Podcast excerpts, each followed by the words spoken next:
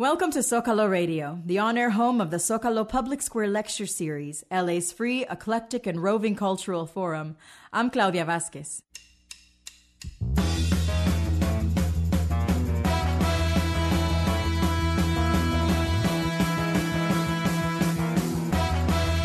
Tonight on Zocalo Radio, playwright and director Luis Valdez founder and artistic director of El Teatro Campesino, sits down with Tu Ciudad magazine's editor in chief, Oscar Garza. By turn soulful and humorous, Valdez tells of his theater company's remarkable beginnings, the history of Zoot Suit, the groundbreaking play he wrote 30 years ago, and the defining incident that's left a hole in his chest for 62 years, a hole he fills with stories and plays and poems. The conversation encompasses wide terrain. I think that ultimately what we're all doing, Valdez remarks, is research on the nature of the human being and the nature of life itself and the nature of life and death. Recorded before a live audience at the Barnsdall Art Park as part of the Zocalo Public Square Lecture Series, here is Oscar Garza. Thank you. Welcome. I have to uh, confess something first. Okay, a ver. Dime, hijo mío. I've always had a little bit of envy about you. Ooh. Because I think you're the My only, height, right? You're the, I think you're the only Chicano with a nicer voice than mine on the planet. okay. We're going to spend a fair amount of time talking about Zoot Suit. This is the, the occasion really to do this was is that that is the 30th anniversary of the play's premiere in, in Los Angeles. There was a, um, a reunion of the cast Yesterday, there was a reunion of the cast at Pomona College. Pomona, in, in, case you don't know, Pomona College has mounted a, a, production, a student production of Zoot Suit, directed by Alma Martinez, who was who's now on the faculty there, but who was an original cast member of the show. That's right, and in the film too. And in the film. Yeah. And uh, yesterday they had a uh, reunion of the original cast. It was quite an event, and Luis presided over the uh, the uh, the event, the ceremonies. How did you feel yesterday? How did all that did it feel like 30 years to you? Well, absolutely. Yeah, I mean, at the same time, I, will contradict myself and say uh, what I've said several times lately, actually. The long 43 years of the Teatro Campesino history has been like one long day to me, you know. So it's really 43 years of one very long, sustained day. And uh, yesterday was one of those very special days, I think, in the 43 year cycle, where the feeling was family, and literally because many of these people uh, were there with their families and uh, they feel like family. We've all been through a lot, and uh, in 30 years, I mean, you mark a whole transition in everyone's life, and you go through literally births and, and marriages and deaths and divorces and all of this, and that is uh, evident, I think, in people's faces when you see them again. So there was a lot of humanity uh, in the faces of those members, and some of them are quite famous now. You've seen them in many, many movies, and you continue to see them uh, weekly on television series, and some of them were even too famous to show up, you know, uh, last night. So, uh, so that's the reality of it. I'm not going to name names. But all in all, every time I run into all of them, it, they seem very real. Uh, and that maybe that's what qualifies it as family because when you connect with your family, you're at a point in your life where you're very real, you seem very real, and they're real to you. And this is the feeling that I get when I see the Zoot Suit people. At the heart of Zoot Suit is an incident that took place in Los Angeles. What year was the Sleepy Lagoon? Uh, 1942. 1942 was yeah. the incident itself. Yeah. Maybe if you could just briefly tell us what, what happened at Sleepy Lagoon uh, on that evening. In the spring of 1942, of course, there was the roundup of Japanese Americans. It was uh, the first months of World War II, and so there was quite a bit of nervous tension on the West Coast, throughout the West Coast. There was fear that the Japanese Army or the Navy was going to invade, so I give it that. There was war hysteria in the air. Consequently, I mean, some people felt that the solution was to round up all the minorities, starting with the Japanese. And then after they were gone, uh, the tension in the press, especially in the Hearst press particularly, shifted to these young Mexican Americans in the streets of Los Angeles, wearing uh, very distinctive clothing, which was essentially the zoot suit. The, the Pachucos called them drapes. And of course, it's the oversized pants, you know, the baggy pants, uh, pegged at the, at the ankle, the fingertip coat, in some cases with or without hat. But in any case, it was an, a uniform of youth that came out of the whole jazz swing era. This was the uniform of the dance hall, basically, whether you're talking about the Palladium here or the Ro- Roseland in New York, it doesn't matter. It was, uh, it was what the young men wore to be able to swing dance. And by contrast, the young ladies wore the short skirt, you know, the mini skirt. And so both of them, uh, both those two sides of the same equation, were, were considered to be quite dangerous, you know, on the verge of criminality in the eyes of uh, respectable society. I put that in quotations. But the, the fact is that uh, in 1942, then, with the nervousness and the attention shifting to these young men on the streets, it became an issue of the war. It became an issue of patriotism that these young men were called draft dodgers. And uh, of course, LA was then the, the major shipping point for all of our armed forces heading into the Pacific. It was one of the crossroads with San Diego. And all the bases were full of, uh, of a lot of young men. Uh, many of them also, I must say, Chicanos and Hispanics. You know, we did our share. Ken Burns notwithstanding, you know, we were there. and uh, so there was a, a, lot of activity. And, and, anyway, all of that turned into hostility. And the police were the first to react, uh, spurred on by the press, the Hearst press again. In the case of the Sleepy Lagoon mystery, that a young man was found dead at a ranch outside in the city of Commerce, basically, it was the city of Commerce, at an old reservoir that was the playground for a lot of young people. Again, because of the romance of the era, and, and Harry James had released a hit song called Sleepy Lagoon, uh, the reservoir was called the Sleepy Lagoon, but it was a makeout joint, you know, for a lot of boys and girls, and the gangs went out there. The plunges, by the way, it's a swimming hole. The plunges were segregated at the time. I remember that as a child. That uh, you know, if you were Mexican, if you were black, you couldn't go to the swimming pool any day. We had our own special day, usually the day before they drained the pool. You know, but in any case, uh, the Chicanos went and swam at this reservoir, and at night it became a lover's lane. One night uh, there was a, an altercation between two rival gangs the 38th Street gang being one of them. There was another group from Downey, and a young man was left dead, Jose Diaz. Turned out to be just a migrant, young migrant farm worker, because uh, he was rural at the time. But as a result of that, the city cracked down, and all of there were 600 young men and women arrested in a sweep across the city, uh, with the result that 22 members of the 38th Street gang were put on trial, on a mass trial for the murder of this uh, Jose Diaz. It was, the evidence was all circumstantial, nothing, there were no witnesses. There wasn't even a murder weapon that was identified. There was a blunt force injury on the head, and that was it. Uh, there was even suspected he may have been run over. In any case, uh, what happened is that 22 young men were put on the mass trial. They all had a right to, each of them, every one of them had a right to an individual trial by the constitutional rights, but they, they didn't ask for it. So it became a big sensational trial, and uh, the boys had to be put all in a block. They weren't allowed to change clothes or cut their hair, you know, for the three months they were in jail.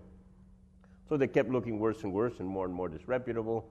And the transcript, the trial transcript, which I read, 6,000 pages of court transcript, which I read as part of the research for the play, reads like a comic book. It was incredible what the judge was saying, a, a man by the, the, the, name of Charles Fricke.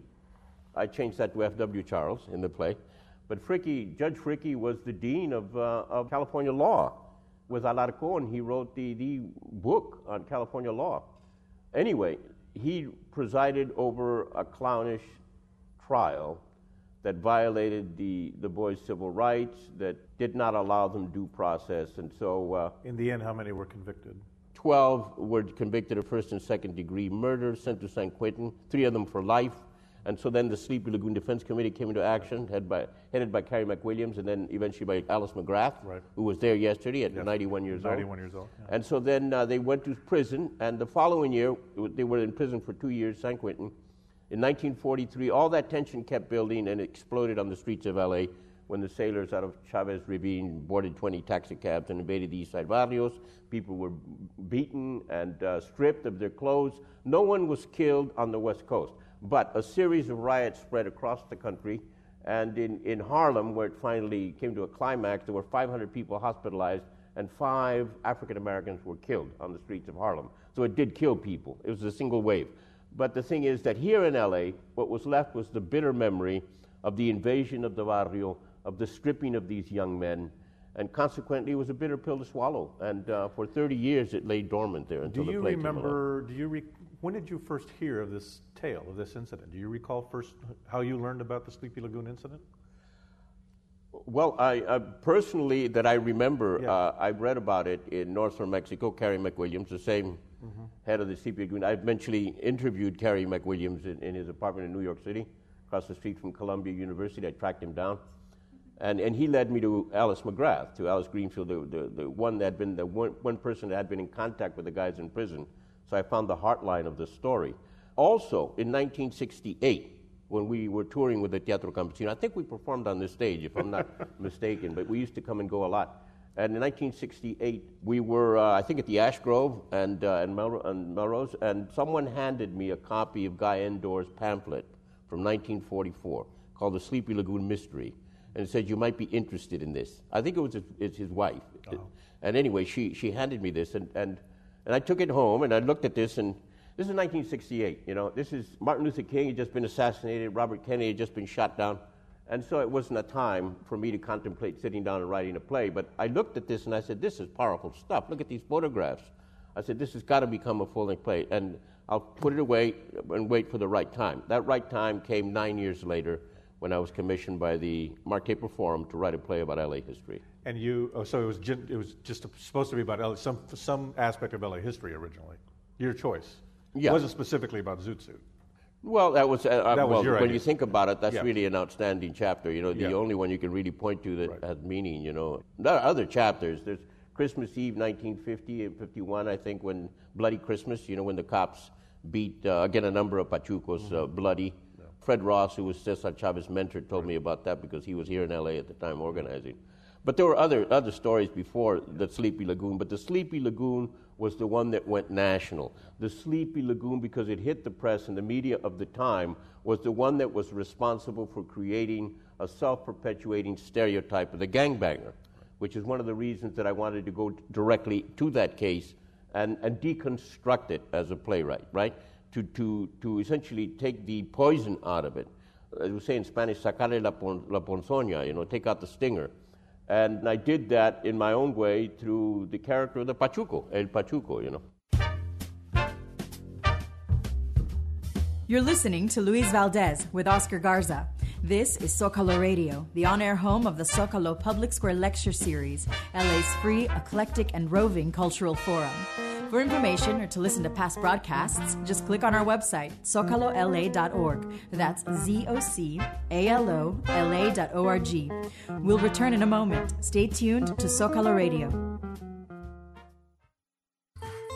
Every day on All Things Considered, we bring you novel ideas and remarkable stories. This is really a new development. Oh my God, I will never forget that. You can't teach that kind of stuff, you just have it. We can shock them a little too.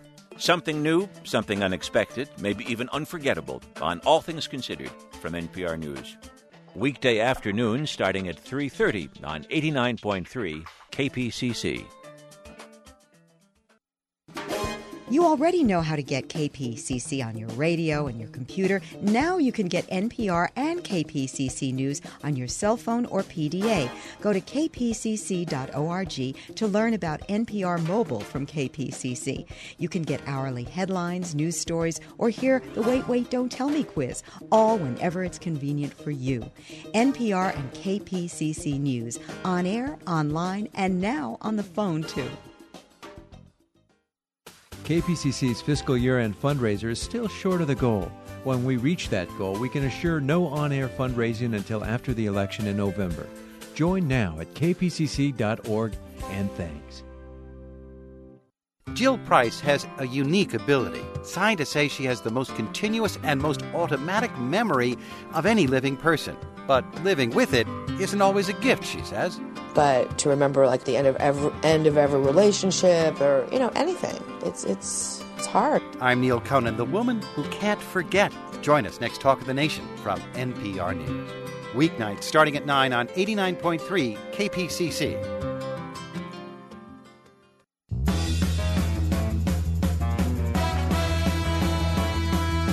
I'm Claudia Vasquez. This is Zocalo Radio, the on air home of the Zocalo Public Square Lecture Series, LA's free, eclectic, and roving cultural forum.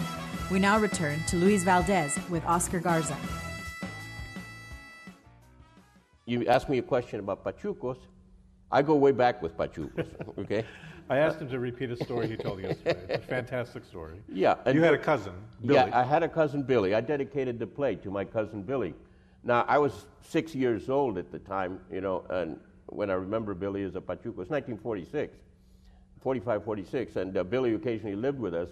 We were all migrant farm workers, but this was in Delano, California, which was a bit of a crossroads. It's as urban as you get in the southern San Joaquin Valley, you know. it's the big Sort city. of Bakersfield, you know. you know. But anyway, it was a hot spot, you know, on the west side, you know, where all the bars were. So there were a lot of pachucos on the corners, and my cousin Billy was one of them. He was a charming kid, good-looking kid, very popular with the girls. But the thing is that he had a running partner by the name of Cece, and they used to come over to the house a lot. And here I am, six years old, looking at these. Well, Cesar wasn't any much taller than I am, you know. So, but to me, he looked like a giant. I was looking, boom, there he is, you know. You And- blew and- the punchline already. And, and, Go back. Go back. Ignore go back. that. Yeah. What happened is, yeah, that's right. You're right. I did it. Let me just say what happened to Billy. Billy, Billy died of Pachuco's death in 1955, 18 knife wounds to the chest, a violent death. His friend Cece went to the Navy and uh, came back in 1946, 47, serving his country, having been in World War II. And uh, he, he came to the Delano Theater. The Delano Theater at that time, like movie houses all over California, were segregated. I don't know if you know that. I know that because I lived that. If you were Mexican or if you were African American, if you were Filipino, in some cases Japanese or Sikh, you had to sit on the sides. You couldn't sit in the middle. This were the white people. Now, this was not written in stone. This was uh, kind of acknowledged practice in California, so you didn't even attempt, if you weren't white, to sit in the middle section, the orchestra section. But Cece went to the Navy and came back and uh, decided, since he was on leave and still in the service, that he deserved to sit in the front. So he went to the Delano Theater and sat in the, uh, in the middle section. And the manager came and tried to get him out, and he wouldn't leave, and so they called the cops. And the cops came, picked him up, took him to the local station, and they grilled him for a couple of hours. And since there was no law that prevented anyone from sitting in the middle section of a movie theater, segregation was not instituted by law, was not set in stone, you know, by law. They had to let him go. And when the other young people in Delano saw that he was let go, the following weekend uh, they all came and sat in the middle.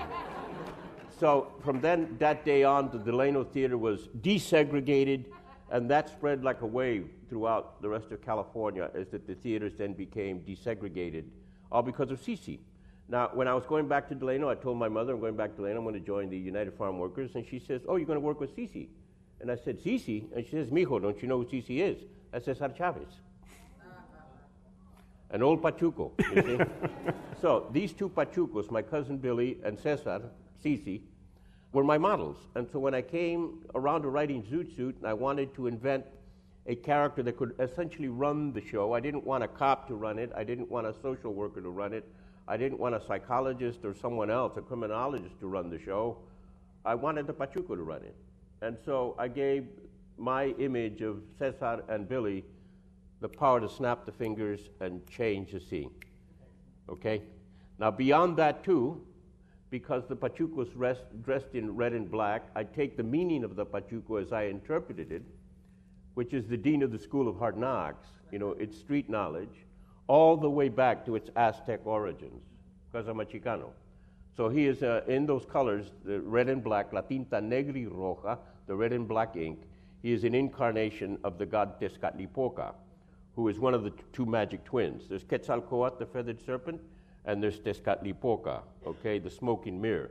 One represents daylight, the sun rising, book learning, architecture, music, painting. The other represents the jaguar, night, the intuition. It represents really the depths of poetry, if you will, and, and the mystery of life. And uh, that's the dean of the School of Hard Knocks. So I dressed up the Pachuco in the colors of Tezcatlipoca. You, uh, you mentioned yesterday. Please. Get some water. I'll ask a long question so you can. Okay, good. Dale. You're chupi chupi. Go on. just let it. You uh, mentioned yesterday, offhandedly, about being in high school and being involved in theater, which seemed to me to be an oddity for a young Chicano growing up in the central California Valley in 19, 1940s. Uh, and then tonight you told me, well, no, you were involved in theater from elementary school on. Yeah. And I would imagine at some point your mother or father said to you, ¿Cómo te ocurrió? Uh, you know, because, and, and again, we talked about your college education. Uh, there weren't many Chicanos going to college at the time that you did. For someone born uh, in, in uh, Delano, outside of Delano, your parents were migrant farm workers, you had an atypical experience for Hmm. that time, no? Yeah, I suppose. How yeah. did that come about? Well, okay, you're going to force me to tell that taco story now, which is, you know, I'll, I'll, I'll, I'll tell it. it. This is how I got involved in the theater. My son's actually gifted me with a, a short film based on this experience, which brought me to tears some years back at a birthday party. But the thing is that I told them that story when they were growing up. It has to do with my life as a migrant farm worker when I was a kid. Again, about the time I met Cesar when I was six. So we used to go up and down the valley. We, we were here actually in 1943, you know, uh, when the Zoot Suit riots broke out, according to my parents. And then we left because of the violence in the city. You know, my parents had to go back up north. Where it was safe. It was a little safe out in the fields. Let's go back, you know. But in any case, we were going up and down the state. And, and so we were, uh, in 1946, in the fall, we were uh, close to Corcoran in a large cotton camp. And Corcoran is where uh, Charlie Manson resides. There's a big state prison there now, and Robert Downey was there, and Juan Corona is there. You know, a lot of distinguished guests. California you know, Hall the state Shame, of California. yeah, yeah. But in those days, I mean, there was no state prison. You know, they hadn't discovered yet how to turn prison building into a cottage industry. You know, the way a lot of these towns do, and to incarcerate and to fill it with Latinos and African Americans. You know. But in any case, we were there, and there were a lot of army surplus tents and uh, a lot of cotton pickers. The cotton fields were one of the places where I, I first recognized the equality of the human race, believe it or not, because in the early 40s, I mean, everybody was out there. We had everybody picking cotton. It was hand, it was hand picked, no machines yet. So African Americans, Mexicans, you know, Sikhs from India, even the, the Asians were out there, you know, Filipinos and uh, Japanese and Chinese. The Okies, you know, amazing, you know. White people were out there. And uh, everybody picking by hand. And so it seemed to me this was the world, you know. And obviously, so uh, with all those people picking, all this cotton crop just uh, went very quickly. So it was over by the end of October. And the people started to leave this big labor camp. It was by a town called Stratford, which is close to Corcoran. And we couldn't leave because my dad's truck had broken down. He had a pickup truck and it was up on blocks. He was trying to fix it. So we were running out of money, and, and really we used to live hand to mouth. And so we were fishing in the river and eating uh, beans and tortillas. You know, my mother made flour tortillas and uh, eating fish in the tortilla. See, these were fish tacos before they were trendy, you see. and anyway, if only one, you'd, if only you'd you know, copyrighted it or you know, something. Wow, man, yeah, Yeah. it could have been. So one day, uh, I almost drowned, you know, in the river. So my mother decided it was a good idea for us to go to school. And so my brother, older brother, and I hopped on the, the local bus, used to roll in, went to a school, little Stratford school. And uh, I knew I wasn't going to be there for very long. Uh, My prized possession, my focus was uh, a lunch bag. My mother had found a little brown paper bag. They were at a premium in 1946. There were still paper shortages. I didn't want to take my lunch in a C&H uh, sugar sack, uh, so I had this little brown paper sack. And I, my mother would put her tacos in there, you know. And there's nothing quite like Mama's tacos, you know, especially early in the morning when it's cold and uh, these flour tortillas are soft against you. It's, it's, it's all her love, you know. And I mean, I used to cradle it. It was great. I'm on my way, you know. I'm going to school, you know. Voy a la escuela, you know. And uh, anyway, so I used to put them in the closet, and at lunchtime, I mean, we'd take them out. And that was another big experience for me because when I took out these tacos, uh, here the Anglo kids, and they have lunch pails, you know what I mean? Uh, you know, and, and these are metal things, and, and they're embossed, you know, with, with Hopalong Cassidy and, you know, and Mickey Mouse. And uh, then they'd open them up, and, and then they'd bring out these things, these two flat boards, you know, that look like they're, Actually, they were white bread, right? And so, and, and there was bologna and cheese and lettuce and ooh, que la todo, you know what I mean? And then an apple and a cupcake, and then, then the, and then the kicker was the, the thermos, you know? They'd open, open up a thermos, and here milk pours out, you know, and, and soda. And I mean, I was blown out, you know? I saw this. And, and then I look at my little sack, and it just got really, you know, it got sadder and sadder looking, you know? And you know, tortillas are nice and plump and warm in the morning, but when they cool off, you know, se, se miran medios chateados. You know what I mean? They, they kind of look, they're kind of wrinkled, you know. So I was ashamed. I was awash with shame. I mean, that here these kids have that and I have this. So I used to eat my tacos like a wino drinks his wine, you know, one bite at a time. I'd slide it out, you know, Up to the side, you know. And the kids would say, "What are you eating?" No, no, no, no, no, no, you know. And they kept asking, and I, you know, I was ashamed. But one day, it was enough curiosity, and looking back and forth, the inevitable happened. You know, we exchanged lunches, and the rest is Taco Bell history. You know. so. So you day, got you missed out on the fish taco thing. and somebody else steals the Taco Bell idea. on top of that, fíjate, not fast enough, you know. But what happened? Here's where I did win. You were destined to run a nonprofit. well, one day after school, I'm getting going for my lunch bag to fold it. You take it back to my mom, and it was gone, you know. And the bus was leaving. I ran into a panic. And the teacher saw me running around. She said, "What's the matter?" And I told her. And she said, "Oh, a little brown paper bag." And I said, "Yeah." And she says, "Well, I took it." And I said, Well, give it back, you know. And she says, I can't. And she took me into a little back room, and there was my bag all ripped up, floating in a basin of water. And I thought, Yeah, oh, I thought she'd gone berserk. I said, Well, uh, you're loca, you're la maestra. And no, but she said, Look. And then she reached in, grabbed one of them, dipped it in some white paste, and put it on a face. It was made out of clay. It was. It was a monkey. I said, "Whoa, look at this!" You know. And then she said, and she did another one. She said, "Do you want to try it?" And I said, "Whoa," you know. And I smoothed it out. And at that moment, I discovered one of the secrets of the universe. It's called paper mache. You know. And I and I it was a mask, obviously. And I said, I knew Halloween. It was in November already. I said, "It can't be for Halloween. What is this for?" And she said, "It's for a play. We're going to have auditions next week. Are you interested?" When, you know. The next week, I forgave her about the bag. I auditioned, you know, and, and damn it, I got one of the roles. You know what I'm saying? They you you two, already had this voice. That, uh, yeah, just like this. uh, they needed a monkey with a low voice, you know. they needed two first graders. The whole uh, the eighth grade, the band was involved. Anyway, I got involved in the Christmas play. I was in heaven. I mean, it, they started building the fake trees. It was an old beat-up auditorium, but I, to me, it was Broadway. You know, this was it. Uh, the fa- fact is, to make a long story short, is that the, a week before we actually did this play, we were evicted from the labor camp. And I, I told my mom, Mom, I, am going to be in the play. And she said, Mijo, there's no place for us to li- li- live, you know? So my dad stoically got the truck fixed, just enough to get us home, and uh, we left. And I'll never forget seeing Stratford uh, recede into the fog, you know? Not Stratford on Avon, on Stratford on the San Joaquin. You know, the, but I felt pain and a big hole in my chest. Ever since then, ever since then, and it has been 62 years, okay, I've been filling that hole, which is still there, with stories and plays and poems, and that's the only way that I've been able to survive. One of the lessons of my life then is how do you turn a negative into a positive? You, you deal with the hole. You know what I mean? You get creative you go through zero. That became the mind zero for me, which is another story altogether. But I never knew who my teacher was. I spoke before a conference of superintendents a couple of years ago.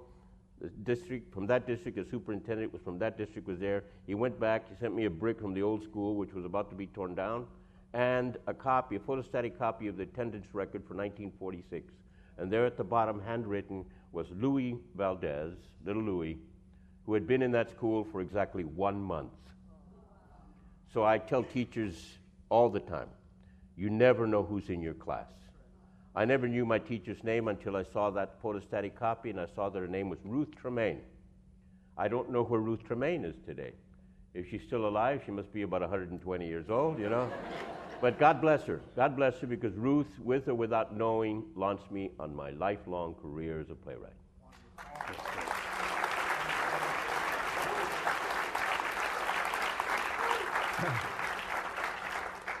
you uh, mentioned to me backstage that when you went off to college at San Jose State, that you, you first year you majored in the sciences, math and math physics. And, math and physics. Yeah. And then what happened? I kept walking through the drama building, you know, on the way to 7:30 class. You know, it was, uh, but I got well. I was hooked because of that yeah. hole. Because I started writing plays when I was seven. I used to instead of playing regular games, I'd play it making plays with my cousins and my friends. And then they get bored, you know, no, we don't want to. And I said, you know, I have to insist, you know. And then they said, we don't know what to say. And so I said, well, say this, so that, that became a habit. Here, here are your words, you know. And, uh, and so I kind of became a, a, playwright, you know, without even knowing what was happening. And, and then when my friends wouldn't play with me, I started making puppets, you know, out of paper mache. They were easier. They were more cooperative. And I went through a whole thing. Became a ventriloquist there for a while, you know. and uh, actually, I was on TV in 1956, live black and white TV. My family lived on a dirt street in San Jose, in the barrio, Sal Puedes. But I was on television, you know, every Sunday for five minutes. Anyway, by the time I got to college, I needed to get serious about my life, and I'd been a migrant farm worker. I loved the sciences, by the way, and I loved math. And, and so uh, that's how I got my scholarship. I went uh, in the math and sciences. And I loved it. I, I really did. I still do. And uh, I've incorporated it into my work. There's no disconnect, really, between the sciences and the arts. I think that ultimately what we're all doing is doing research on the nature of the human being and the nature of life itself and the nature of life and death, you know. One of the lines from one of my recent plays is, is if death is real, anything is possible. So when you think about uh, loved ones that you have known and they're gone, or you see their lifeless body, uh, that's the ultimate mystery. You say, why is that? Now, what, well, how can that be? How can that be? And so that spurs a lot of other philosophical questions that we only have only so much time to answer. So it seems to me that the connect between the sciences and the arts is an essential one and is part of the search for our own humanity.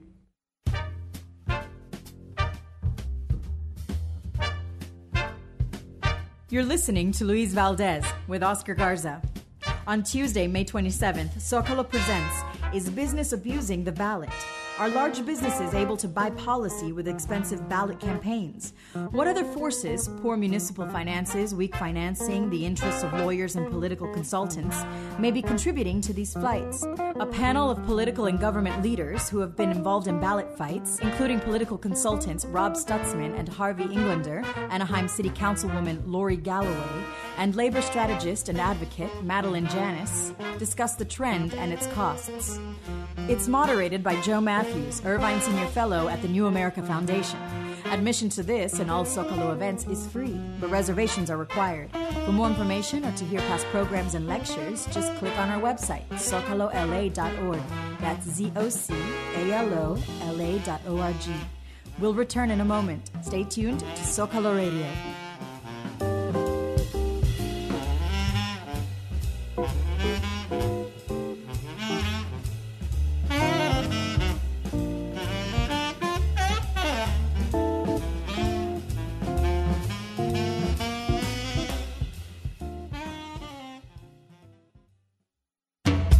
I'm Marco Werman. The Lebanese government and the rebel group Hezbollah have stopped shooting at each other, but their civilian supporters remain armed and angry. You know, you have 2 million people that lived over here, and you have uh, 4 million firearms, so go figure.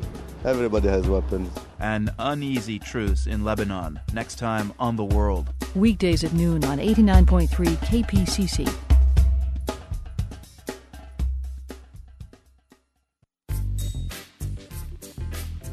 Is America ready for a black president? In novels and in movies, America's already had several black presidents, but Barack Obama could, might, possibly become the real thing. I'm Patt Morrison, and we'll be considering whether Americans are prepared to break with a long history of Dred Scott and Jim Crow to step up to Mr. President. You can weigh in on this too. Go to kpcc.org and take the online poll, and listen here Monday, beginning at 1 p.m. Programming on 89.3 KPCC is made possible by the W.M. Keck Foundation, supporting community based organizations in Southern California and advancements in science, medical research, and higher education nationwide.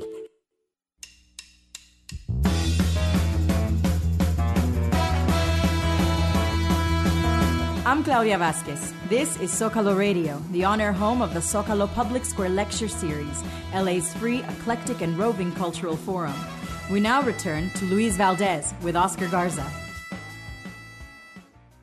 I know that we have a lot of levels, you know, that we deal with ethnicity and that we deal with racism and all that jazz, you know. But ultimately, there are some very essential questions that connect all of us. And to me, that requires then to continue to do research. And so I'm really a writer, but I'm a, I'm a research scientist. You see what I'm saying? I don't look like a scientist, huh? but I am. Back in the uh, 80s, I was at a, a, conference, at an arts conference, uh, at which you spoke. And uh, something you said stuck with me all this time.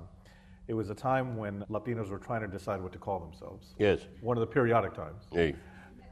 And, and in this speech, you took up that topic and you said, I'm an American.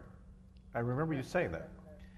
Not in any way to negate any of the other labels, but, but you, made a, you made a point of saying that. And then yesterday, you were talking about Teatro Campesino and, and Teatro Chicano, and you said, but you know, it's American theater. I've always wanted to ask you about that, about your, ins- you know, that insistence that I guess people not forget that this is an American experience, that, that what you've gone through, what we've, what we've gone through. So talk about identity. Talk about, talk about that a little bit, if you would, uh, and, and why that's important to, for you to state. It's a big subject, as you know, yeah, yeah and you're right. I think that the, the most all inclusive term for me to describe myself and all of us really is American. I think that's it's handy. It's, uh, it's general enough, and it's, it's, it's, it's also, it implies certain social concepts, a social contract that we all believe in. And uh, these are all stated in documents that we all know. But the fact is that this game that we constantly play in this country, we're playing it to this very second, about to name ourselves, uh, you know, racially, culturally, white, black, Latino, Asian, whatever. These are very superficial and very clumsy terms that we use. What, after all, is a white person? You know, they call Obama a black candidate. He's also a white candidate, isn't he? I mean, he's both. And any one of us that, that calls himself a Chicano is a product of the melting pot of the mestizaje. And so we've got white and black and Latino and uh, Indian. All of that is mixed in. So it's, it's really awkward when you just reduce it to a single term. And the term Latino, I'm, I'm happy to be a Latino. I'll gladly be a Latino, you know. I took four years of Latin. I'll be a Latino, you know. Uh, but the fact is that the original Latinos were in Rome, you know what I mean? And they conquered half the known world. And, and they were all great lovers, you know, también. And so they left a few Latinos along the way, you know. All the way to England, they left Latinos. And so there's a lot of Anglos that... Uh, are Latinos also, you know, by virtue of genetics and, uh, and even cultural influence.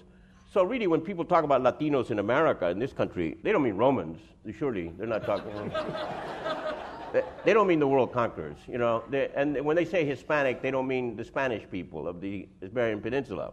You know, I have a, a Spanish film director friend who told me that when he came to New York, some friends advised him, be sure they don't call you Hispanic. Be sure they call you Spaniard. Big difference because Hispanic means Spanish flavored, okay? you know, I mean, underneath it, you've got, you know, you've got jalapeno and it's rolled up, you know, it's rolled in Spanish flavoring. Okay, here's an Hispanic for you, you know? Beneath the cover, there's something else. There's a creature that's born out of a huge melting pot. And our ancient ancestors did not call themselves by any one particular term, but some of them are really beautiful. The Maya used to call themselves, not even Maya, they call themselves Itzayes, which means drops of water which is kind of incredible, you know. And Mexicano, the Mexica, you know, who are the Mexica? You know, again, my Mayan master, uh, teacher, Domingo Martinez Paredes, said it comes from Mexicanob, which is a Mayan word which means feathered serpent. That Mexico really means feathered serpent. So when you're identifying a Mexican, it comes a Mexican, it comes a feathered serpent. you know, it's a concept, folks, and, it, and things are not what they seem to be on the surface. So how do you tie all that together uh, when you break it down among all the different kinds of Latinos, Latin Americans that they are? You use a general term, and I think American is good. And I say I'm an American. I sing the song of America. My roots just happen to go back 10,000 years. Okay? That's the difference. Uh, tell us uh, where El Teatro Campesino is these days. One of your sons is now running the company, correct? What's the state of the company, and, and, and what's your role with the company these days? Well, I'm actually I have a my wife and I, my wife Lupe and I have three sons, you know, and uh, one of them is Anahuac. He's a digital editor. He lives here in Los Angeles, and our son, middle son Kinan is uh, running the company. Actually, he's virtually artistic director. I still hold the title because I'm still alive, you know. But uh, but he's the real he's the real operating director in the teatro with a whole new generation. And then we have a third son who's teaching high school students in Berkeley the theater, you know, and uh, political theater, as it turns out. But the fact is that, you know, El Teatro Campesino continues to be where it was. Uh, it's on the front lines, you know, it's in the barrio, it's, it's with the people. We, we are still in San Juan Bautista. Uh, we've been there since 1971. you know, how, how do you measure success? How do you measure progress? One of my uh, favorite jokes about this guy that started out as uh, with a hand organ and a monkey, and he became world famous, and he just became very successful. The whole world was interested in his act. So now he's touring the world with a Hammond organ and a gorilla.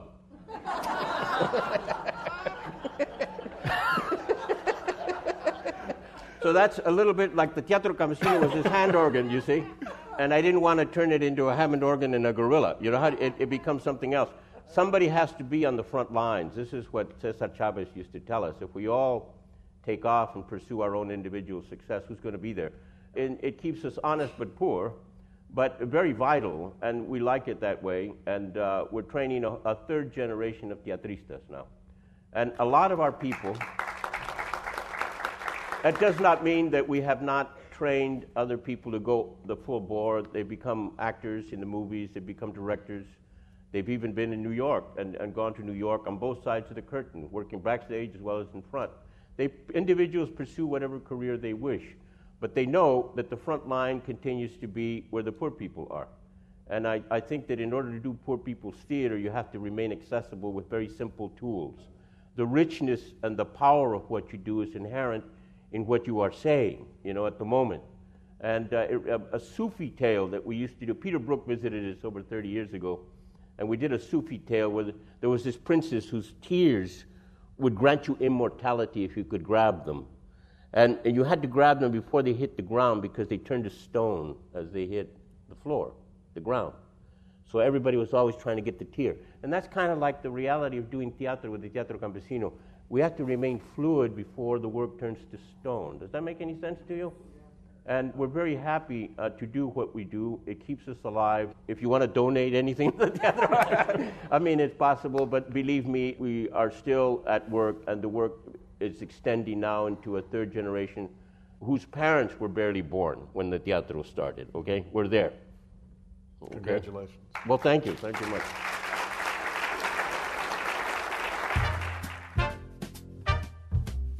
Now it's time for questions from the Zocalo audience for Luis Valdez.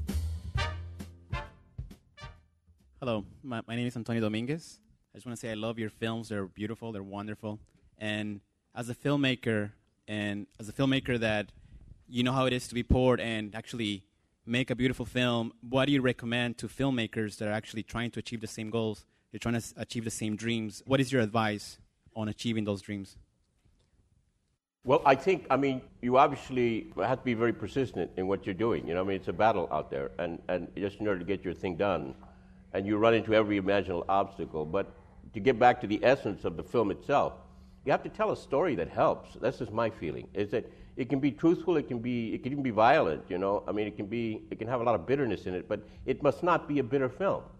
In the final analysis, it seems to me that the function of art is to leach out the bitterness from life. Life is bitter enough as it is and our function really is to give hope. Now, it could be that you're the kind of filmmaker that is hopeless, you know, that has no hope. then, then what the hell are you doing making a film? You know, taking somebody, you're hoping it'll make a profit or something, you know, at the very least. But the fact is that just the very act of creating is, is an act of hope in itself. So I urge all filmmakers to give us, uh, in one way or another, you know, give us, give us hope and an upending, and people will respond. That's why people go to the movies, you know.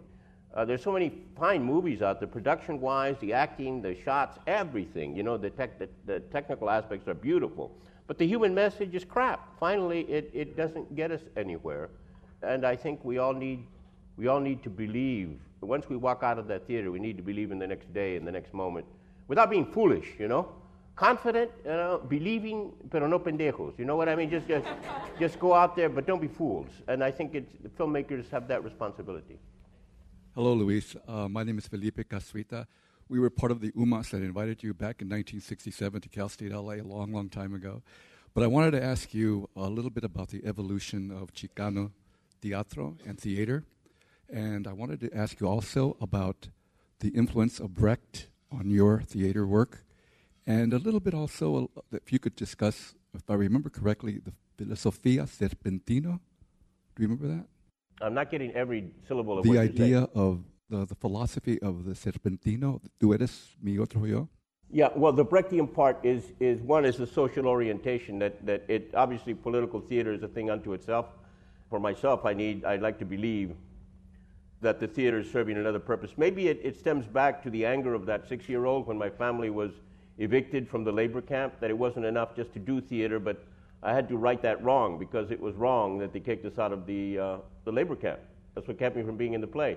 So that has kept me uh, political all these years in, in an odd kind of way. But the politics has to be reinterpreted in terms that people can embrace. When we were in, in Delano uh, in the middle of the grape strike, we were articulating thoughts and feelings that people needed in order to stay in the struggle. We weren't trying to prove how intelligent we were. We weren't trying to improve that, that uh, prove that we were you know, more educated than the workers. We were, as a matter of fact, just trying to communicate very directly with the workers. And so that, that, that gave us a, a, a very simple but complicated task. Art is difficult because it has to be simple but complicated at the same time. What Brecht did is he introduced the idea of, of really trying to reach the audience past the, uh, the imaginary fourth wall, really communicating directly to the audience, which was anathema to some people. Uh, they didn't want to be bothered. They wanted the artist to be up here and kind of be untouchable, and the audience was not supposed to connect directly. They were supposed to kind of eavesdrop on what was happening on the stage. Well, Brecht broke all that up. That, and then you uh, mentioned Pensamiento Serpentino. Pensamiento Serpentino is a poem of mine that I wrote about my philosophy. It's Mayan based, it's serpentine thought. It deals with the indigenous philosophical concepts, not to be confused with serpents and devils, the way that the Spanish missionaries did. The serpent in the thought is a sine wave. It's a sine curve, okay? And it's either a radio wave, and we're on the radio, or it is a light wave, or it is a microwave, you know? In other words, it is a wave as to be found in nature, the four kinds of waves. And so uh, all these symbols on the Aztec temples were not animals per se, they were symbols of a very abstract mathematical understanding of the universe. I don't know if you know superstring theory, that's the latest in, or heard of superstring theory, the latest in physics but it, it ties in very directly with what we teach with respect to the Mayan zero, the power of zero, and the spiral, and the way that the human body moves. We are not disconnected from the way that the universe moves. Consequently, the word in, in the Mayan culture for the human being is winiklil, which means vibrant being. We are the vibrating root of the universe, and when we vibrate, we form sine waves. It gets a little complicated. I won't repeat the situation of education in the state of California, but you, as a young man of low income, got an education and there was a critical teacher in your life. What would you do to change the state of education, particularly as regards the role of arts and theater arts in turning around the um, educational outcomes for young people, particularly low income young people in this state? I think the crisis in education today I don't want to pontificate, but I, I'm talking from personal experience. I've been a teacher for well over 40 years now. The crisis in education is not a question, a lack of intelligence or a lack of resources. The crisis in education is a, is a failure of heart. Okay? In order to teach somebody, you've got to love somebody. Okay? You got to feel that these are, you teach your kids because you love them, you know. You, and, and once upon a time in American schools, when we had white teachers and white students, that love was a lot easier for obvious reasons. Now that we've got all these races and all these cultures, the love is a little hard, you know, it gets a little strained, you know, it's constipated, it doesn't flow. And, and the, the fact is that, that that's what's behind the bilingual programs and, and, and, you know, more Chicano culture and other cultures in the school. That's what it was about, just to show more love in the, you know, I have teachers that were never Chicanos and that were my English teacher. I'm still in touch with my English teacher. He wasn't a Chicano. His name is Ed Farrell. He's 80 some years old now. He lives in Austin, Texas. This is my English teacher. I'm still in touch with him. You understand? Because way back in 1954, in 1955, this young man, who was in his 30s at the time, of Irish American descent, showed me respect and showed me love, okay, as a teacher. And I connected with this human being, and I said, Mr. Farrell, tell him, teach me more. And he, he became my speech teacher. And as a matter of fact, I speak like him. And, and so more recently, you know, I, I, I've seen him in Austin, and I've had the absolute privilege of seeing him again after all these years and having dinner with him and his, my wife and I and his, his wife, and, and we talk about life and stuff. But, you know, he's still a teacher. And, and I'm, I thank him. I've had the opportunity to thank him. You know what? He's thanked me because he's read my works. And he said, I didn't understand Chicanos then. And, but, you know, he understood enough because I felt his love and his warmth. And, you know, Ruth Tremaine, the one that sent me on my journey as a playwright, she loved me. Okay, I knew the woman for a month, but she loved me enough to take me into that back room and to share a, a couple of real basic secrets with me. And so, as a teacher, I remember her. And I remember my teachers, the ones that were kind to me. So that's how it starts. And, and so all these legislators and people are wondering, how do we resolve the educational problem? Well, we got to love each other more. You know, we got to show some more respect in the school. That's where it begins.